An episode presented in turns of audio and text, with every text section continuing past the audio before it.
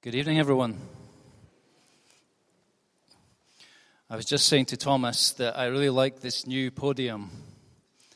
This is a short man's podium. We used to have a Carl Martin podium that was about this height. And I used to notice that, sorry, I'll not speak about Thomas, I'll speak about myself. I used to notice that if I was speaking and went behind the podium, I was kind of about here. So this is, this is much better, so I'm very thankful for this podium. I know we shouldn't be too materialistic, but there you have it. So, we are in a series called Finished, and we have been looking at the words of Jesus um, and his crucifixion. I don't know about you, but I believe that this is the most significant moment in history. Anyone else? You know, think about all the things that have happened in history. There's been a lot of significant things. Even in the 20th century, we can think of the Berlin Wall coming down or whatever. You know, there are incredible things that have happened in history. But a man died and rose to life. Think about it. A man died and rose to life. Is there anything more serious than death? Death is the ultimate end. You know, we can have a, the fall of communism or whatever it is that it takes, but there's nothing more final than death. In fact, what's amazing about Jesus is he suffered and died. And when we look at the story of the crucifixion, we see him suffering. Sometimes it's called the Passion. The Passion is, is a, a term within traditional Orthodox churches. The Passion is how Jesus embraced suffering and he died. And yet, the incredible thing is this that, that when we look at the news and we see suffering and we see death, there is only one man who's conquered both. Think about it. Only one man in the whole history of the world has embraced suffering, has died, and overcame death, and that's Jesus Christ. So that's what I believe. Does anyone else believe that? You're all very quiet. See, there's a sort of black Pentecostal in me that wants a hallelujah and an amen, so I'm really sorry. I'm sure when I get my resurrected body, that's what it's going to be. you know, you'll get to heaven. Do you have any black Pentecostals in the room? when we get to heaven, I'll just not look like myself at all. I'll be tall for a start. Do you know this moment of the crucifixion and the resurrection changed everything? I actually believe that every molecule in the cosmos was affected by that one moment. That it's something that we think is so natural, death, was broken. This is a deep thought. And when death was broken, something shifted in the makeup of the universe. And I really believe it has cosmic consequences. And I think that, I know, okay, it happened 2,000 years ago, but I think it's as relevant today as it's ever been. And one of the things I love to do, I love to look at uh, movies, because movies are often statements of what's happening in society. They're reflections. They're, they can be quite prophetic. And what I mean by that is they, they speak out the desi- deep desires that people have, and they, they also speak out the deep desires that God has. And this week I went to see Ghost in the Machine. Has anyone seen it? Some of you are a bit embarrassed, like, should I really have gone to see Ghost in the Machine? Any sci fi fans in the room? Yeah, thank you. That's right, we'll pray for you later. Ghost in the Machine, um, it is a remake, it's not a new movie. Ghost in the Machine is it's a sci fi movie, it has Scarlett Johansson in it and she's, she's stolen as a, a young woman and her brain is taken. I told you it was sci fi. Her brain is taken and placed into a cyborg body, a robotic body. And that's why it's called the ghost in the machine. The ghost is that part of her, her soul. And yet she's in this cyborg body. And the whole movie is about who am I? Uh, am I this body? Am I just a brain? You know, because there is a, a psychological and a scientific idea out there that our brain creates chemicals, and those chemicals create reactions, and then we get our emotions, and those emotions tell us something about who we are. But you and I are far, far more than that. Do you agree? That we have a soul, and this, this movie is fascinating. If you haven't seen it, you know, you can now go with a holy cleansing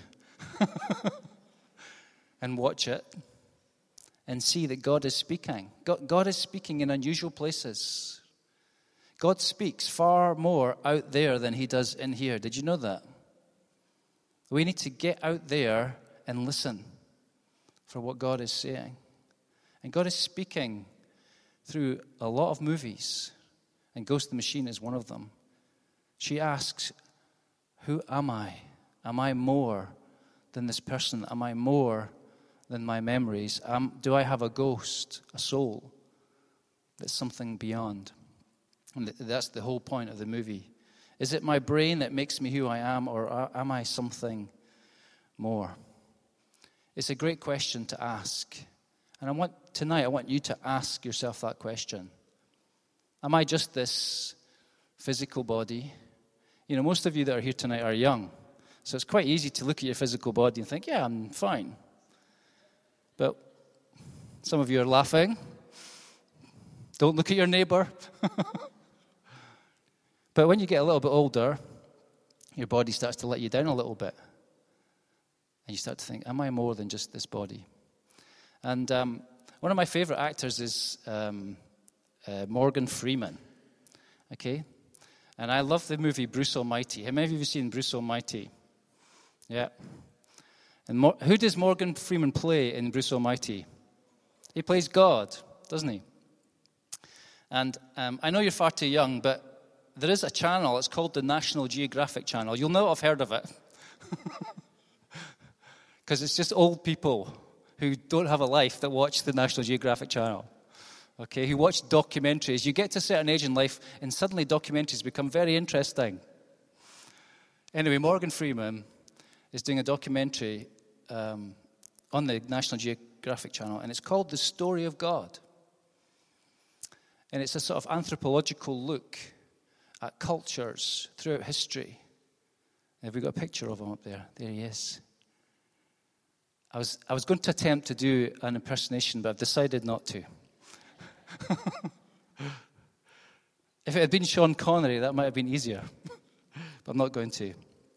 Anyway, what's interesting is in the first minute of the show, he explains that his paternal grandmother taught him about the gospel of Jesus Christ.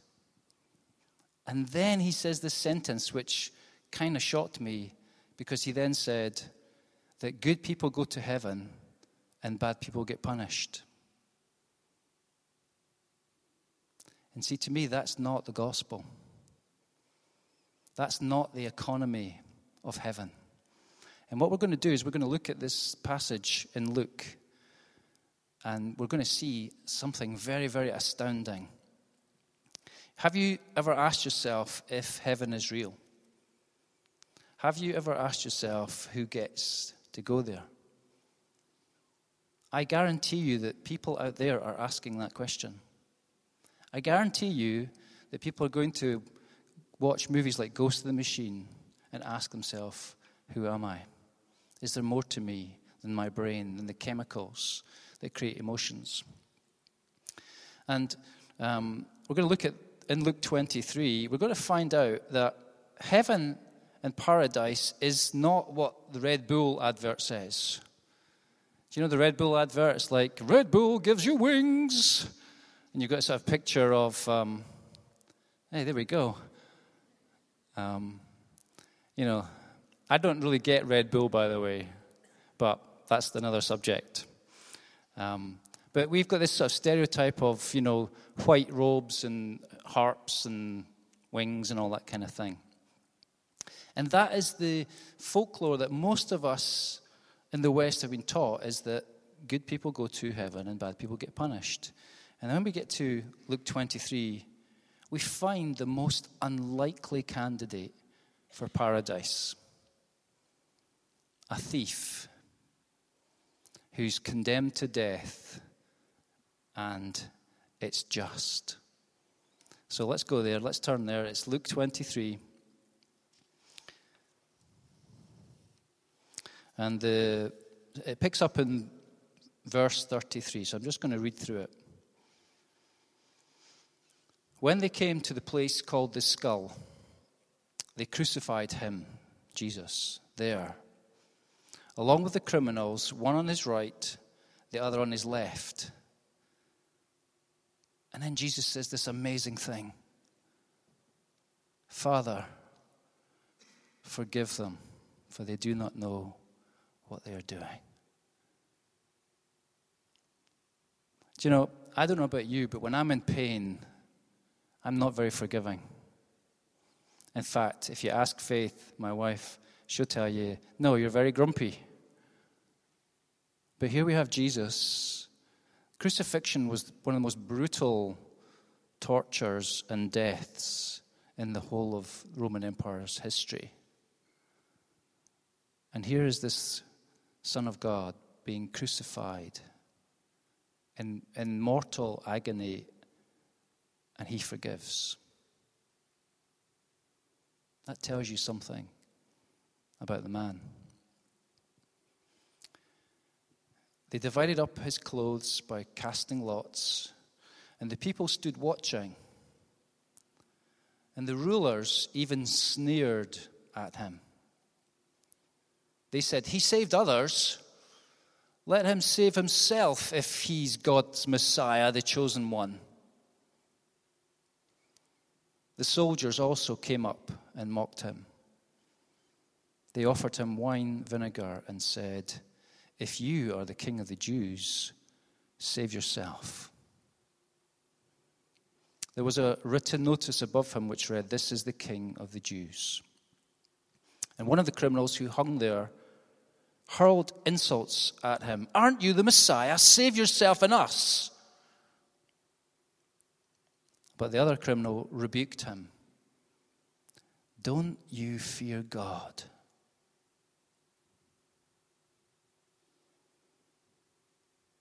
What an incredible question. Don't you fear God?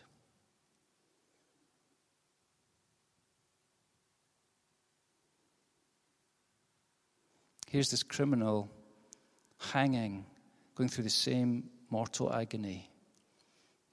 He says, Since you are under the same sentence, we are punished justly, for we are getting what our deeds deserve. But this man has done nothing wrong. Then he said, Jesus, remember me when you come into your kingdom. And Jesus answered him, Truly I tell you, Today you will be with me in paradise. wow.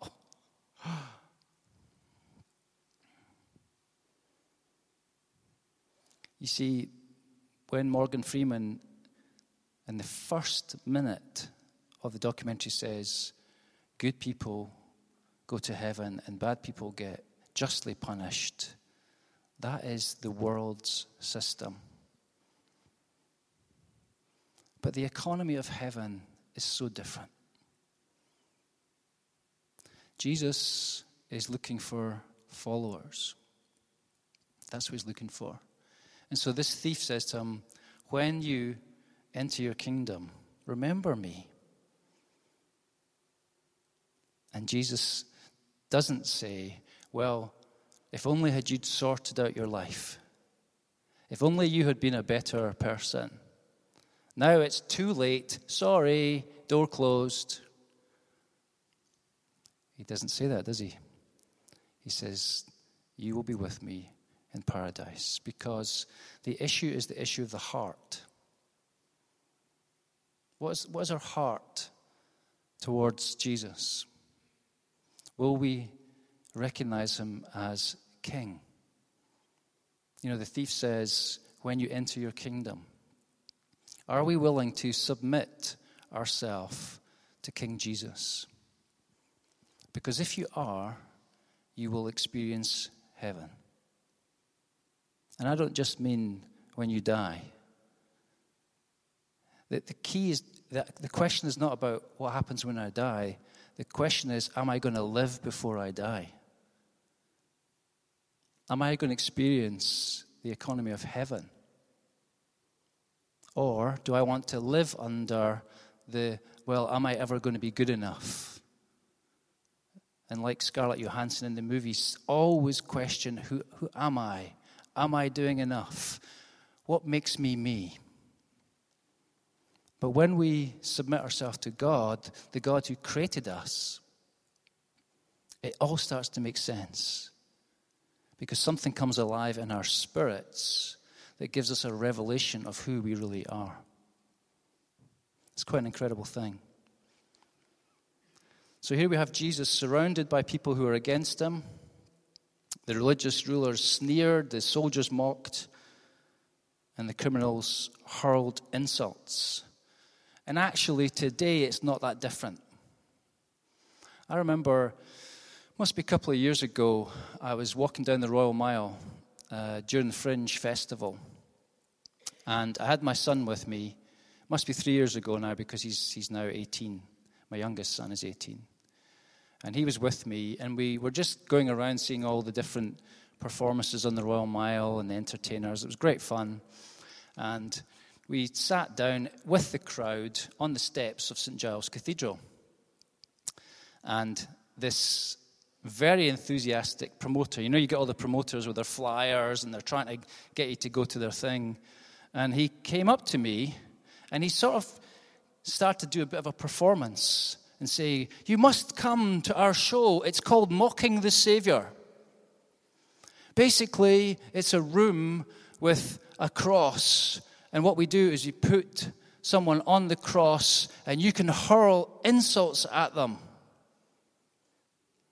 And I just sat there stony faced, and my 15 year old's like, Dad, what are you going to do?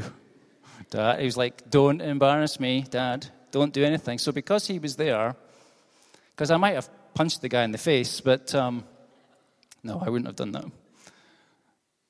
I just sat there and because I sat there quietly, he got more exaggerated. Well, you could say this and you could do this and you could spit on him, and, and he got really vile. And as the crowd around were like, oh, this is very entertaining. There was more people gathering around, and this guy thought, what a brilliant PR opportunity. I'm going to get even, you know, more insulting and say, you could do this and this and this. And this went on for like three, four minutes. And I said to him very quietly, I am not the kind of person that would come to that show. And he said, and this is really loud by now, and everybody's watching. He said, And why not? I said, Because I am a pastor of a church. And the whole crowd went,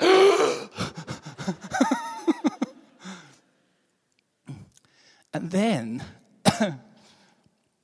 the crowd turned on this guy and started basically giving him abuse. And then coming up to me and saying, Oh, wasn't that terrible? That was terrible. Can't believe it. I thought, wow. Do you know, it's so easy to mock Jesus in our culture. But God did something highly supernatural just by me being there and responding in a certain way. He turned the situation around that when this man who did it in ignorance, I wasn't angry with him, but when this man suddenly came into holy presence, like the, the atmosphere changed and the people round about changed. And what I'm saying to you is that if, if you will stand for Christ, atmospheres will change around you even though Jesus is being mocked. So we have something to stand for. Does that make sense? It was quite ironic that it was um, on the steps of St. Giles Cathedral as well.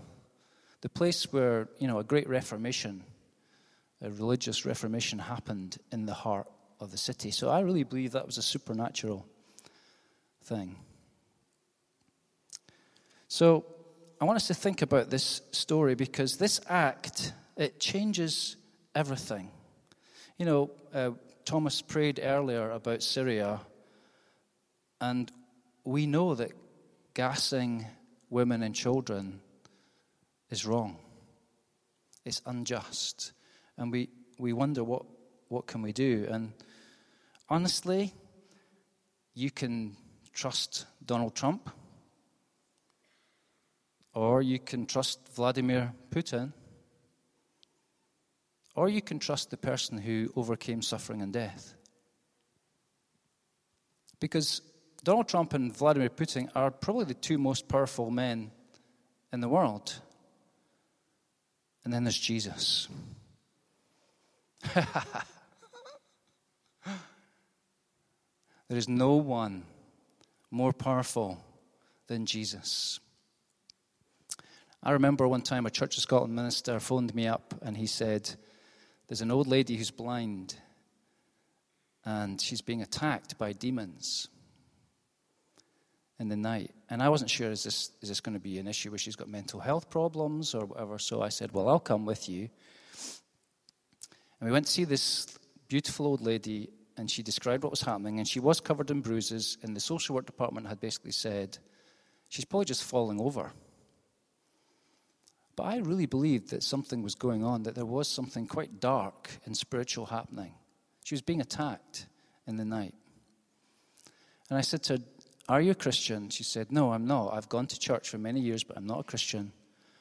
I said, Did you know that in the spiritual world there is a pecking order? And that Jesus is the King of heaven. And if you will submit yourself to Jesus, when you use his name, every other spiritual force must submit to that name. And she said, Wow, that sounds great. Okay, I said, Well, do you want to give your life to Jesus? She said, Yeah, I do. So I led her to Christ. And I said, When this spiritual force, I didn't use the word demon because I thought it might frighten her. I said, When this spiritual force comes to you at night, you say, Jesus is my new boss, and you have to leave. And from that night, she never had a single problem ever again. Isn't that wonderful? That might be worth a round of applause for Jesus, by the way.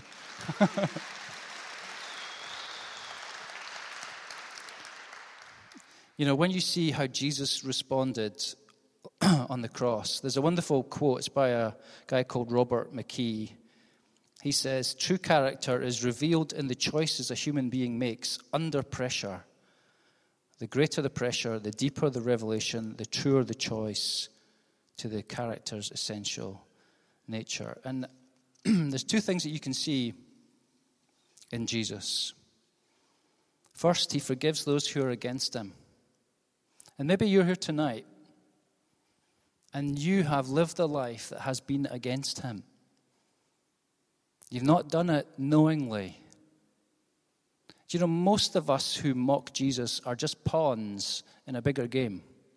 We don't realize that there are forces at work in the world and we are just being moved by them. That's why we need to come under the kingdom of God. We need to submit ourselves to Jesus, King Jesus. Let's not trust Donald Trump or Vladimir Putin. You know, when you put it in those terms, it seems like an easy decision, doesn't it? Well, surely you would choose King Jesus. But we live in such a culture that we, tr- we do trust other people, and sometimes we trust ourselves more than we trust Jesus.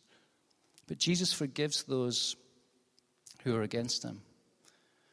And secondly, he, he welcomes a man condemned to death into paradise. And maybe you're here and you're thinking, do you know what? I'm bad. I'm not good. And maybe you've bought into the world's economy that says that you should be punished and only good people go to heaven. Well, do you know what? I'm here to tell you that that's a lie. That is a lie. If you will follow Jesus, he will say, You can come with me to paradise.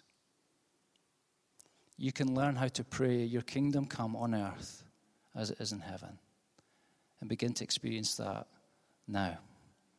And what happens is a supernatural act changes the atmosphere of your life, and you receive the gift of the Holy Spirit, and you are forever connected to heaven.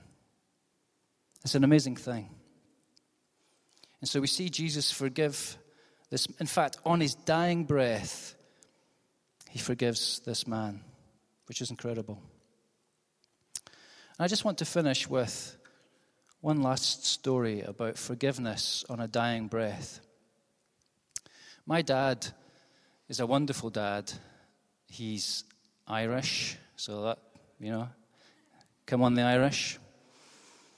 Good. My second name is Brennan. That's a good Donegal Irish Catholic surname. And so all of my cousins were Celtic supporters, and they all went to the Celtic club in Perth, this was.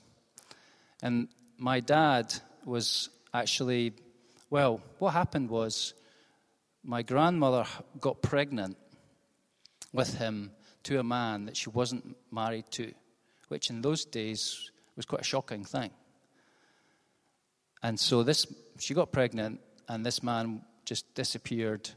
And when my, my dad's mum, my grandmother, actually met a guy and got married, this man said, This boy isn't my boy. I don't want anything to do with him. And so he was rejected by two fathers, which creates an orphan mindset. And so my, my dad was raised by his grandmother, Granny Brennan, used to make the most fantastic soda bread. I remember it well. and she was like the matriarch. She was, this, she was as round as she was tall. She was like a ball, basically, in flowery clothes. That's what she looked like. The height was never in our family. And my dad was raised by Granny Brennan, who just was absolutely amazing. But he wasn't raised by his own mother. So my granny was this Granny Brennan, who took in the orphans. And it, it did something to my relationship with my dad's mum. A bitterness came into my spirit. I was angry at her. I didn't know this. And we didn't have much of a connection. I was angry with her because she had allowed my dad, who I loved, to be rejected twice. And it was kind of unsaid. And so, all my years growing up as a teenager and into my 20s, I didn't really have a good relationship with her. And then I became a Christian and I put myself under King Jesus. And it was a different economy. It wasn't an economy of, well, you deserve punishment. And, and my dad's mum, she was dying. She was quite old by that point. She was dying and she was in hospital. And she got a message to me and she said, I'd like you to come and see me. That's how she spoke. In fact, when Faith first met her, she needed a translator. She couldn't understand. Come and see me, she said. And I went to see her, but God had prepared my heart she said, I would like us to pray the Lord's Prayer together.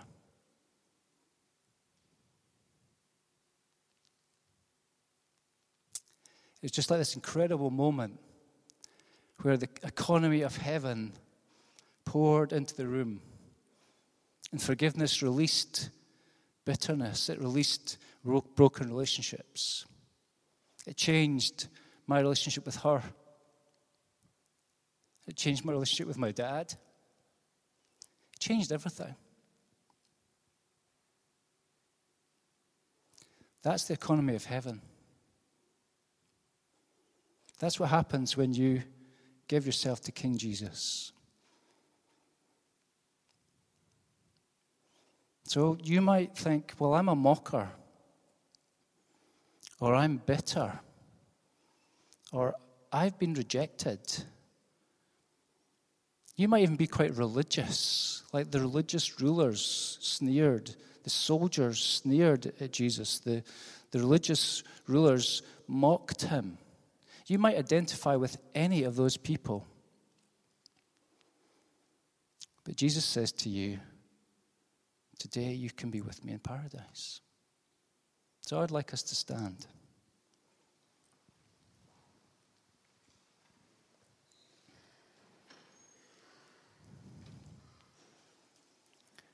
Will you live before you die?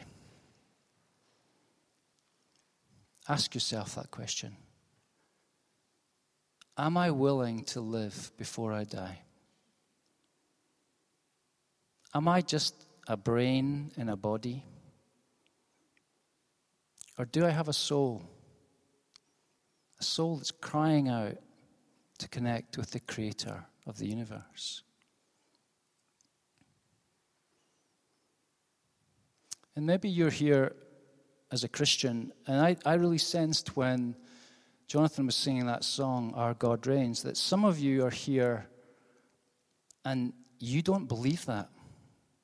And the reason you don't believe it is because you're not experiencing breakthrough. It feels like you're experiencing defeat.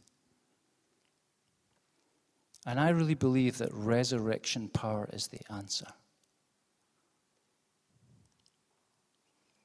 The only way you get resurrection power is by being connected to the resurrected one. Let me say that again. The only way you get resurrection power is by being connected to the resurrected one, Jesus. He's the only one in the whole of history that died and rose to life. So I'm going to just pray, and I want us to respond. Are you ready to live before you die? And are you willing to allow God's resurrection power access to your life? Or are you going to trust Donald Trump and Vladimir Putin? There's your choices. Because they are the two most other two most powerful people in the world. So that's what it boils down to. So I want us to close our eyes. Lord Jesus, thank you that you overcame death. And there's nothing more final. You endured suffering, but with joy. You tapped into the economy of heaven in a way that gave you power and resources that you now offer to us. And so, God, I ask, Holy Spirit, would you release your resurrection power? I want you just to reach out to God right now. Maybe there are situations where you feel like I'm just not getting breakthrough. I need resurrection power. Things that are holding you back. You keep hitting a wall, the same wall. And maybe, you know, you're here and tonight this is good news for you. You've not realized, maybe you've lived under the economy of good people go to heaven and bad people get punished. If you're here tonight and you would like to accept the gift of forgiveness from Jesus, I want you to just put your hand up. First time, thank you. Thank you. That's great. Thank you.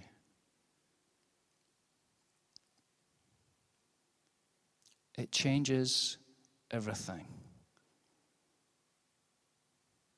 And if you, if you would like to tap into resurrection power, just stick your hand up. Just sometimes making a physical action is a good thing to do. If you want to tap into God's resurrection power to see a particular situation change, just stick your hand up. Thank you, Lord. So we pray for each of those situations. God, you know them intimately, and you have generous resources at your disposal. And so I pray for every person in this room. In Jesus' name, amen.